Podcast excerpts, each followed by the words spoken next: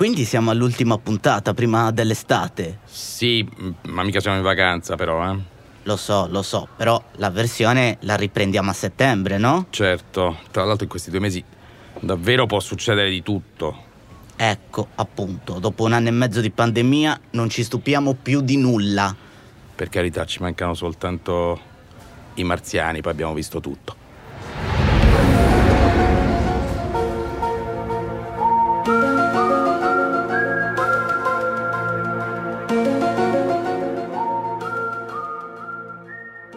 Ecco, siamo all'inizio degli anni 90. Chris Carter, un produttore televisivo, è stanco delle commedie che scrive per la Disney, vuole cambiare radicalmente la propria carriera. All'improvviso, come in un tradizionale sogno americano, si presenta l'occasione giusta. Alla porta di Carter bussa la Fox che gli commissiona una nuova serie. Per la cronaca, siamo nell'America delle grandi produzioni televisive, dove 3,7 milioni di persone, secondo i sondaggi, sostengono tra l'altro di essere state rapite dagli alieni. Poi è vero che sono gli anni 90, ma lo scandalo Watergate del 72 non è ancora scomparso dalla mente degli americani. I complotti, insomma, vanno di gran moda. Se poi ci aggiungete la passione viscerale degli Stati Uniti per il genere horror, beh, allora l'ispirazione è praticamente servita. Lei crede in queste cose? Diciamo che voglio crederci. Chris Carter si presenta davanti agli uffici della Fox nel 1992 con una sceneggiatura. È quella dell'episodio pilota di X-Files. Poi la prima bozza scritta da Carter viene bocciata, ma lo avrete capito, Chris non si è arreso e ci ha riprovato. Il resto è storia della televisione statunitense e anche italiana. Oggi X-Files è un telefilm con 11 stagioni e 218 episodi complessivi. Un vero e proprio cult, con due protagonisti classici ma sempre attraenti, l'FBI e gli alieni. Questa è la versione di Greco. Io sono Gerardo Greco e con Luca Piras vi racconteremo la storia infinita degli oggetti non identificati e del perché oggi come ieri questi fenomeni abbiano un fascino irresistibile. Soprattutto lo sentirete per i presidenti degli Stati Uniti nei giorni in cui finalmente esce l'attesissimo rapporto dell'intelligence americana.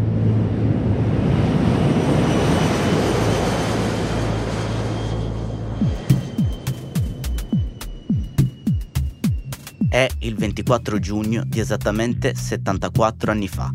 Siamo nel 47, sul Monte Rainier, uno stratovulcano che si trova nello stato di Washington, a 87 km di distanza da Seattle.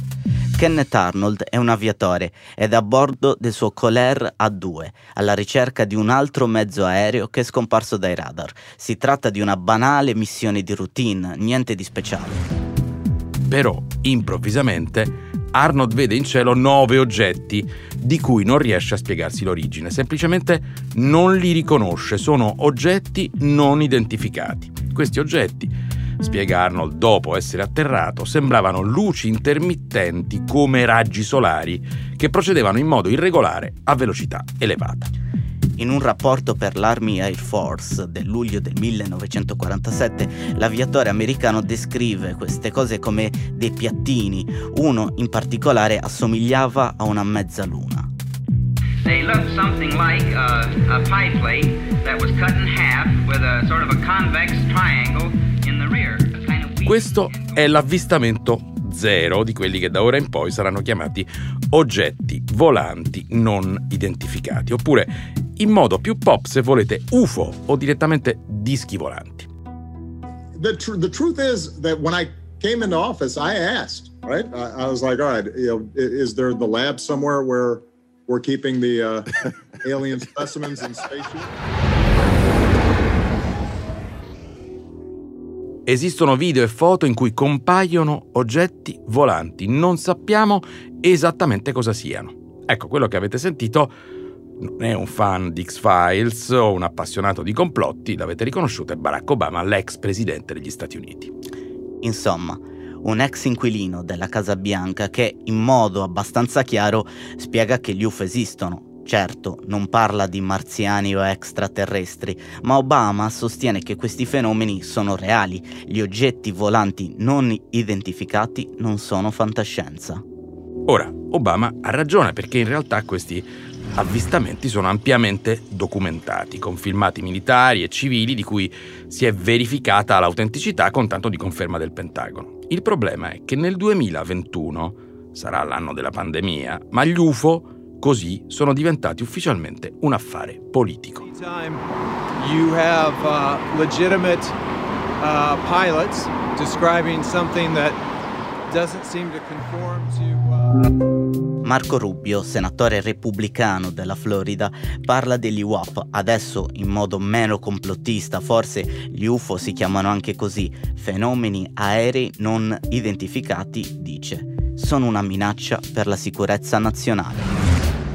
I repubblicani da una parte, i democratici dall'altra, con Martin Heinrich, parlamentare del Nuovo Messico, terra di molti avvistamenti, che parla degli UFO come di una tecnologia troppo sofisticata per essere umana. 74 anni dopo il primo avvistamento UFO, sono bastate poche frasi di un ex presidente per far prendere sul serio all'America del Congresso una questione che, forse per troppo tempo, è stata protagonista solo di telefilm di successo. Però, fuori dai palazzi del potere, l'attenzione verso i cieli d'America è sempre stata alta.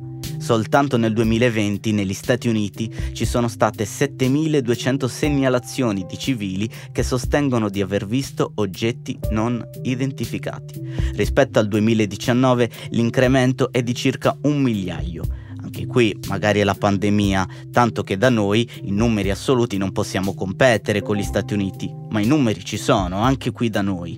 Le segnalazioni arrivate al CUN, il Centro Ufologico Nazionale Italiano, sono state 380, con un aumento del 57% rispetto al 2019. Poi, un centinaio di questi avvistamenti sono stati causati dagli Starlink, cioè una costellazione di satelliti attualmente non ancora completata di SpaceX, l'azienda aerospaziale di Elon Musk, quindi in qualche modo caso risolto. Però, per curiosità, bisogna sapere anche che il Lazio è la regione che ha avvistato più UFO, con 30 segnalazioni.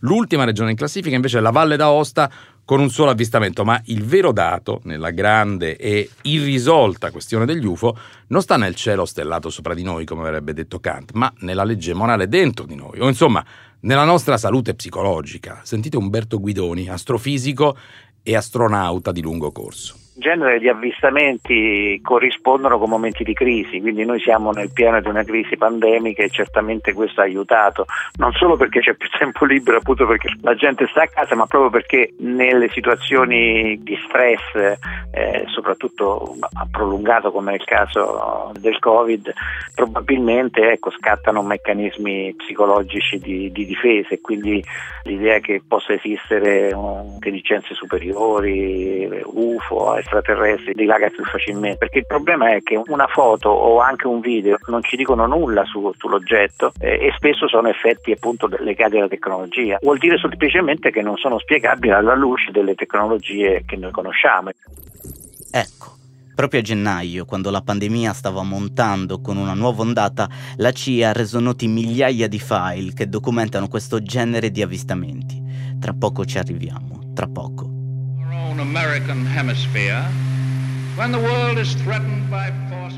Perché intanto Barack Obama non è il primo presidente in assoluto ad aver parlato di UFO. No, assolutamente. Per esempio, anche Franklin Delano Roosevelt, agli inizi degli anni 40, dichiarò dobbiamo capire che il nostro pianeta non è l'unico ad ospitare vita intelligente. Certo, Roosevelt alzò troppo l'asticella parlando di vita intelligente. Il problema del presidente fu il famoso incidente di Cape Girardeau nel 1941. Era una sera d'aprile, piena seconda guerra mondiale, quando nella cittadina dello stato del Missouri si verificò, secondo le cronache, un incidente non identificato. Stare al racconto di Charlotte Mann di qualche anno dopo, suo nonno, il reverendo Huffman, sarebbe stato chiamato dallo sceriffo per dare la benedizione alle vittime di uno schianto di un veicolo. Il religioso, arrivato sul posto, trovò poliziotti, vigili del fuoco e agenti dell'FBI. Presenti anche militari dell'esercito giunti dalla vicina base di Sexton che circondavano uno strano veicolo a forma di disco. Ora, questo cosiddetto incidente ha sempre diviso gli ufologi statunitensi, molte perplessità. Il problema è che il presidente Roosevelt, appassionato di dischi volanti, parlò dell'accaduto spiegando sibillino che si dovevano trarre dei vantaggi da tali meraviglie che sono venute a noi. Eh, apriti cielo. I'm glad to be joined by my science and technology advisor, Dr. Jack Gibbons. to make a few comments about today's announcement by NASA.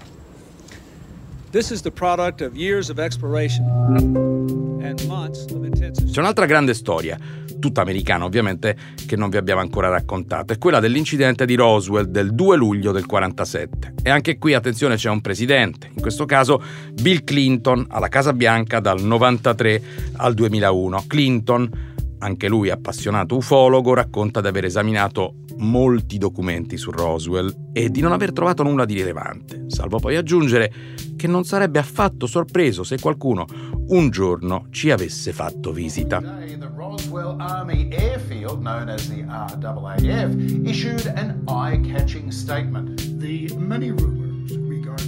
the se questo non fosse un podcast, vi mostreremo l'ormai iconica prima pagina del Roswell Daily Record dell'8 luglio 1947. Nel quotidiano si accenna alla cattura di un misterioso disco volante da parte delle forze aeree militari statunitensi. La vicenda iniziò la notte del 3 luglio 1947 con uno schianto nella contea di Chavez, a un centinaio di chilometri di distanza da Roswell, appunto, un'isolata cittadina del Nuovo Messico. Siamo in un centro di soli 27.000 abitanti, per la maggior parte allevatori e soldati della vicina base aerea.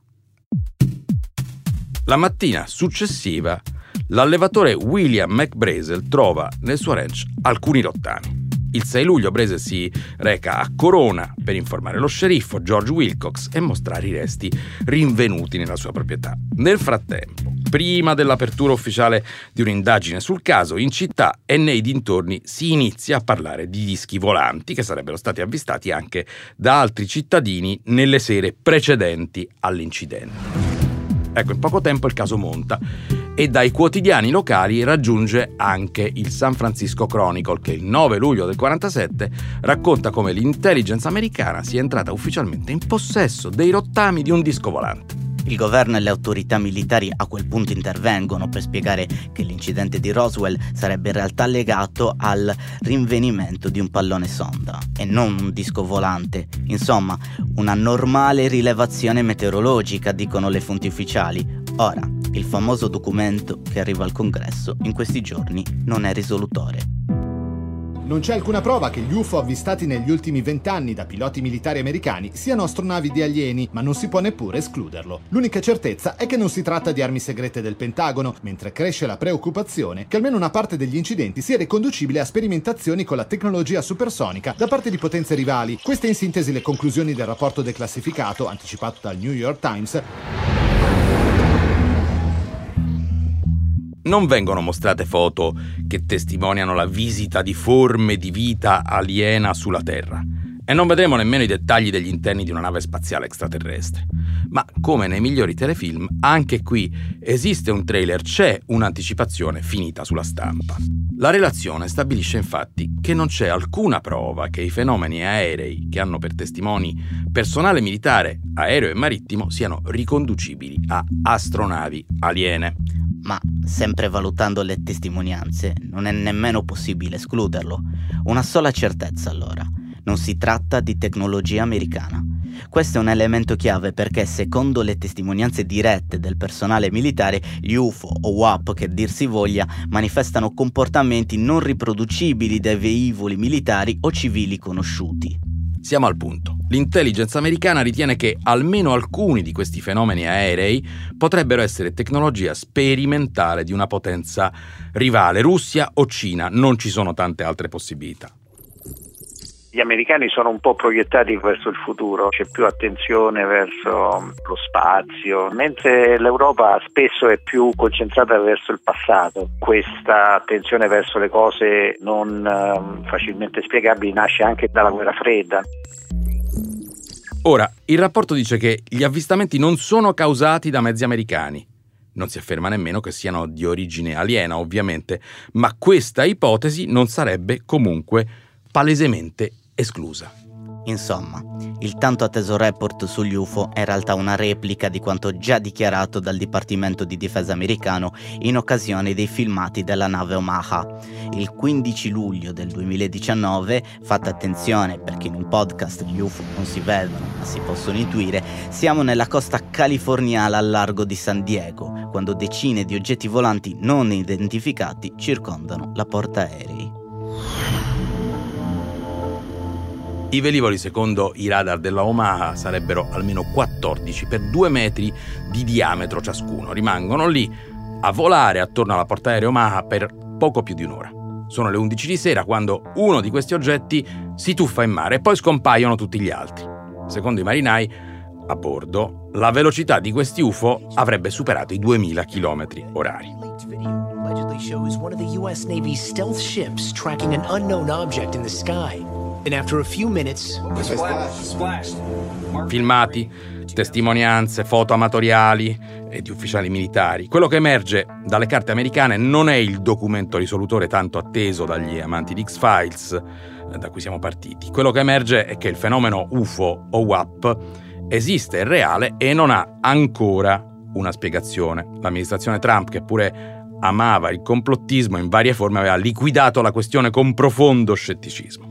L'amministrazione Biden prende invece sul serio la vicenda. Fenomeni ambigui che non permettono di definire un'origine del fenomeno, ma che spingono la politica americana ad approfondire ulteriormente la questione.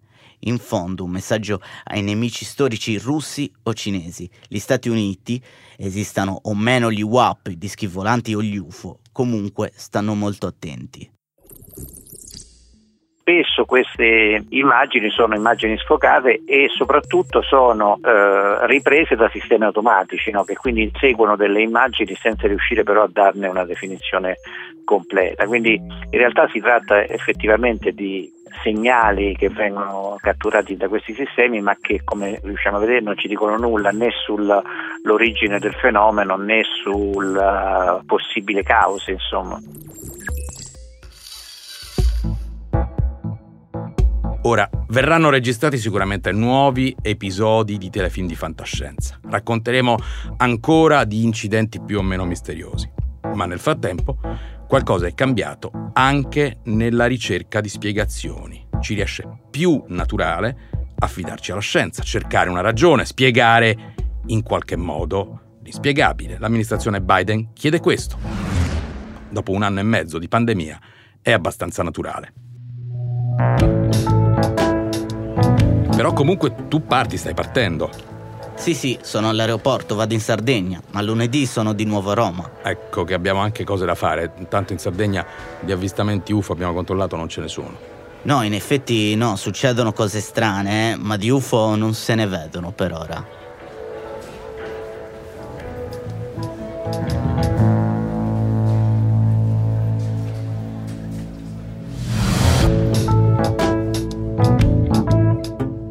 La versione di Greco è un podcast Jedi Visual per Huffington Post, scritto e letto da Gerardo Greco con Luca Piras.